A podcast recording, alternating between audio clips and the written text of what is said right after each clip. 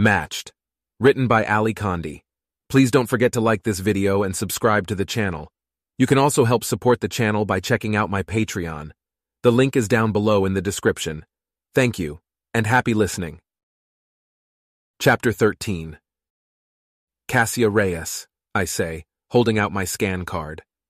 The worker records the number on the side of the foilware dinner with her datapod and gives the meal to me. The datapod beeps again as Xander takes his food and stands beside me. Do you see Em anywhere? Or Piper or Kai? He asks.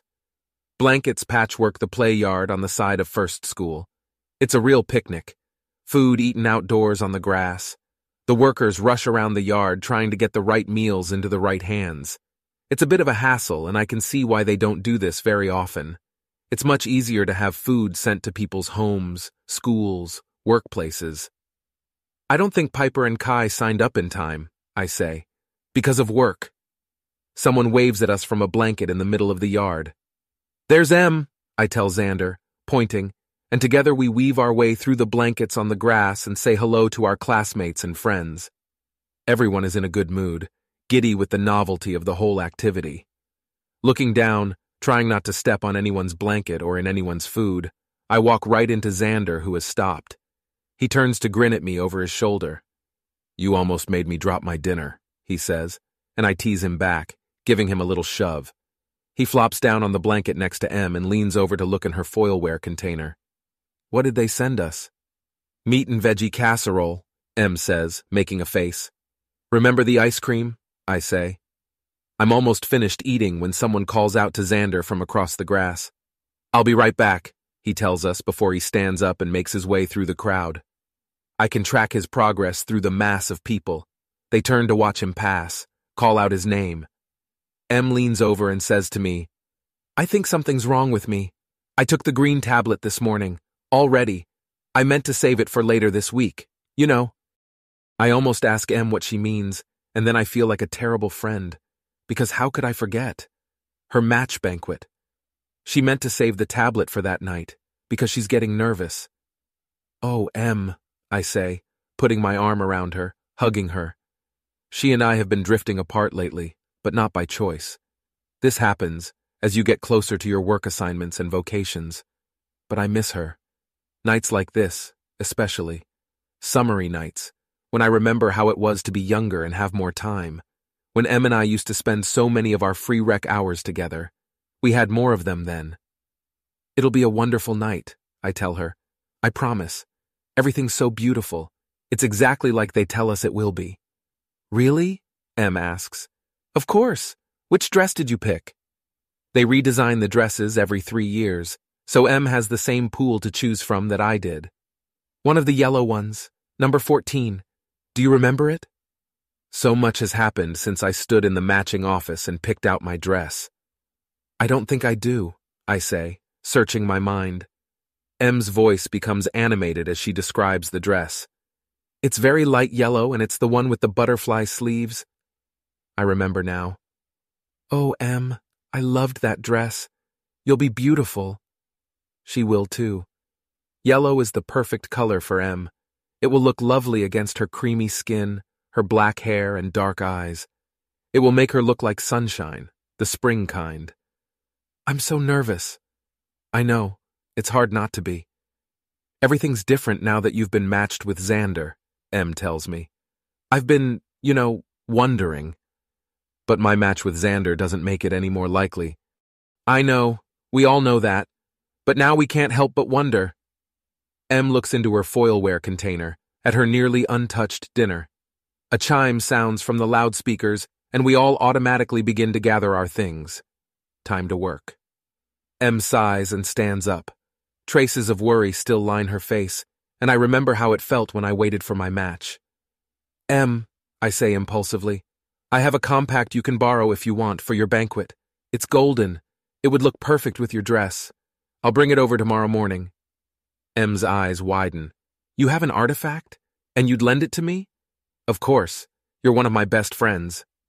Red-blossomed new rose plants sit in black plastic tubs, waiting for us to plant them into the ground in front of First School. First School always looks so cheerful. I can picture the inside of the school with its bright yellow walls, green tile floors, and blue classroom doors. It's easy to feel safe here. I always did when I was young. I feel safe here now, I tell myself. There's no poem left. Papa's problems are over. I'm safe here and everywhere else. Except perhaps on the little hill where, in spite of my decision to stay safe, I often find myself glancing over at Kai, wondering, wishing we could talk again, but not daring to take the risk of saying anything to him besides the common things, the things we always say. I look over my shoulder for Kai, but I still don't see him. "What kind of flowers are these?" Xander asks as we dig. The soil is thick and black. It comes apart in clumps as we lift it. "New roses," I tell Xander. "You probably have some growing in your yard. We have them in ours." I don't tell him that they're not my mother's favorite. She thinks the ones we have in the city and all the gardens and public spaces are too hybridized, too far from their original selves. The old roses took a lot of care to grow. Each blossom was a triumph. But these are hardy, showy, bred for durability. "We don't have new roses in the farmlands," my mother says. "We have other flowers, wild flowers." When I was little, she used to tell me stories about those different flowers that grew wild in the farmlands. The stories didn't have a plot. They weren't even really stories as much as they were descriptions. But they were beautiful, and they lulled me to sleep. "Queen Anne's lace," my mother would say in a slow, soft voice. "Wild carrot. You can eat the root when it's young enough. The flower is white and lacy, lovely, like stars." "Who's Queen Anne?" I'd ask, drowsy. "I can't remember. I think she's in the hundred history lessons somewhere. But shh, that's not important. What's important is that you see the lace in front of you. Too many little flowers to count, but you try anyway." Xander hands me a new rose plant, and I pull it from its small plastic tub and put it in the ground. The strong, stringy roots have grown in circles around the inside of the pot, for lack of anywhere else to go. I spread them out as I put the new rose plant into the ground. Looking at the soil makes me think of the dirt my shoes collect while we hike. And thinking of hiking makes me think of Kai. Again, I wonder where he is. As Xander and I plant the flowers and talk, I picture Kai working while the rest of us play, or listening to the music piped into the almost empty auditorium. I imagine him walking through the crowds at the recreation building and taking his turn playing a game that he will likely lose. I see him sitting in the theater watching the showing, tears in his eyes. No. I banish the images from my mind. I won't do this anymore. The choice is made. I never had a choice to begin with. Xander knows I'm not listening to him as closely as I should. He glances to make sure no one can hear us, and then he says softly, "Cassia, are you still worried about your father?" "My father? I don't know," I say. It's the truth. I don't know how I feel about him right now. Already the anger is giving way, almost against my will, to more understanding, more empathy. If Grandfather had looked at me with his fiery eyes and asked me to do him one last favor, would I have been able to tell him no? The evening slides in slowly, darkening the sky by degrees. There's a trace of light left when the chime rings again, and we stand up to survey our work. A small breeze drifts across the grounds, and the flower beds ripple red in the dusk. "I wish we could do this every Saturday," I say. "It feels like we have created something beautiful." My hands are stained red from some of the crushed petals, and they smell of earth and new rose, a sharp flower smell that I like in spite of my mother's comments about the old rose perfume being more subtle, more delicate. What's wrong with being durable? What's wrong being something, someone that lasts? Standing there looking at my work, however, I realize that all my family has ever done is sort, never create. My father sorts old artifacts like my grandfather did. My great-grandmother sorted poems. My farmlander grandparents plant seeds and tend crops, but everything they grow has been assigned by the officials, just like the things my mother grows at the arboretum, just like we did here. So I didn't create anything after all. I did what I was told and followed the rules, and something beautiful happened, exactly as the officials have promised. "There's the ice cream," Xander says. The workers wheel the freezer carts along the sidewalk near the flower beds. Xander grabs me by one hand and Em by the other and pulls us into the nearest line. It takes the workers much less time to hand out our foil cups of ice cream than it took them to pass out dinner because the ice cream is all the same.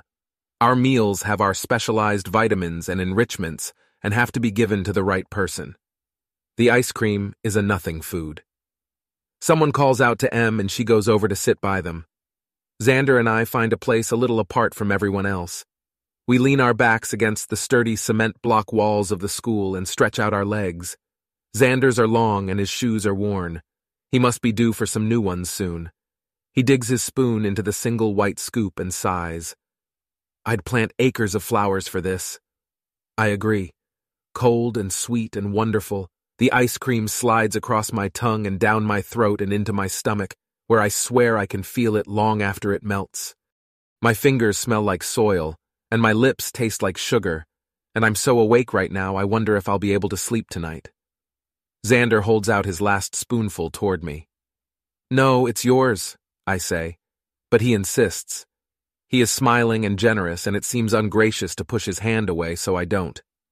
I take the spoon from him and pop the last bite into my mouth. It's the kind of thing you could never do at a real meal, share food, but it's acceptable tonight. The officials wandering around supervising don't even bat an eye. Thanks, I say. And then Xander's act of kindness inexplicably makes me feel a little like crying, so I have to joke instead. We shared a spoon. That's practically kissing. Xander rolls his eyes. If you think that, you've never been kissed before. Of course I've been kissed before. We are teenagers after all.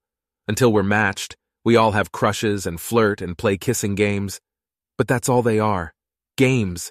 Because we know we'll be matched someday. Or we'll stay single, and the games will never end. Was there anything in the guidelines about kissing? Anything I should remember? I ask, teasing Xander. I see an answering look of mischief in his eyes as he leans a little closer. There are no rules about kissing, Cassia. We're matched. I have looked at Xander's face many times, but never like this. Never in the almost dark, never with a feeling in my stomach and heart that is two parts excitement and one part nervousness. I glance around, but no one looks at us, and even if they did, all they would see is two shadowy figures sitting rather close as the evening dims. So I lean closer too, and if I needed any more confirmation that the society knows what they're doing, that this is the match for me, the taste of Xander's kiss would convince me. It feels right, sweeter than I expected. A chime rings across the schoolyard as Xander and I pull back, looking at each other. We still have an hour of free rec time left, Xander says, glancing down at his watch, his face open, unembarrassed. I wish we could stay, I say, and I mean it. The air feels so warm on my face out here. It's real air, not chilled or warmed for my convenience. And Xander's kiss, my first real kiss, makes me press my lips together, try to taste it again. They won't let us, he says. And I see that it's true. They're already gathering the cups, telling us to finish up our free rec hours someplace else because the light is leaving here. Em detaches from her other group of friends and walks over to us, graceful. They're going to see the end of the showing, she says, but I'm tired of that. What are you going to do? The moment she asks the question, her eyes widen a little, remembering that Xander and I are matched. She had forgotten for a moment, and now she worries she'll be out of place. But Xander's voice is warm, easy, friendly. Not enough time for a game, he says. There's a music hall near here, one stop over. Should we go there? Em looks relieved, glances at me to make sure it's all right. I smile at her. Of course it is. She's still our friend. As we walk to the air train stop, I think about how there were once more of us. Then Kai got his work assignment, then Piper. I don't know where Sarah is tonight. Em is here, but there will come a time when she leaves too, when it's just Xander and me. It's been a long time, months even, since I've been to a music hall. To my surprise, this one is filled with blue-clothed people, with workers, young and old, who have finished their late shift. I suppose this happens often. With only a little time left, where else do they have to go? They must stop here on their way back out from the city. Some of them sleep, I see to my surprise, heads tipped back, tired. No one seems to mind. Some talk. Kai's here. I find him almost immediately in the sea of blue, almost before I knew I was looking. Kai sees us too. He waves but doesn't stand. We slide into the nearest seats. Em, Xander, me. Em asks Xander about his experience at the match banquet, searching again for assurance, and he starts telling her a funny story about not knowing how to put his cufflinks on that night, or how to tie his cravat. I try to keep from noticing Kai, but somehow I still see when he stands up and edges his way toward us. I smile a little when he takes the seat next to me. I didn't know you liked music so much. I come here a lot, Kai says. Most of the workers do, as I'm sure you've noticed. Doesn't it get boring? The high, clear voice of the woman who sings this song whines above us. We've heard the hundred songs so many times. They're different sometimes, Kai says. Really? They're different when you're different. I'm not sure what he means, but I'm distracted suddenly by Xander pulling on my arm. Em, he whispers, and I look at Em. She's shaking, breathing fast. Xander stands up and trades seats with her, guiding her, shielding her with his body so that she's on the inside of our group instead of on the edge. I lean too, instinctively helping to hide her, and soon Kai presses next to me, blocking her too. It's the second time we've touched, and although I'm worried about Em, I can't help but notice it. Can't help but want to lean into him a little in spite of the fact that I still feel Xander's kiss on my lips. We've closed around Em now, hiding her. Whatever's happening, the less people who see it, the better. For Em's sake. For ours. I glance up. The official in charge of the music hall hasn't noticed us yet. So many people are here, and most of them workers, requiring a closer eye than students. We have a little time. Let's get your green tablet, Xander says to Em gently. It's an anxiety attack. I've seen people at the medical center who have them. All they have to do is take their green tablet, but they're so scared they forget. Even though his voice sounds confident, he bites his lip. He seems worried for Em, and he's not supposed to say too much about his job to others who don't share his vocation. You can't, I whisper. She took it earlier today. She hasn't had time to get another one yet. I don't say the rest of it, and she'll get in trouble for taking two in one day. Xander and Kai exchange glances.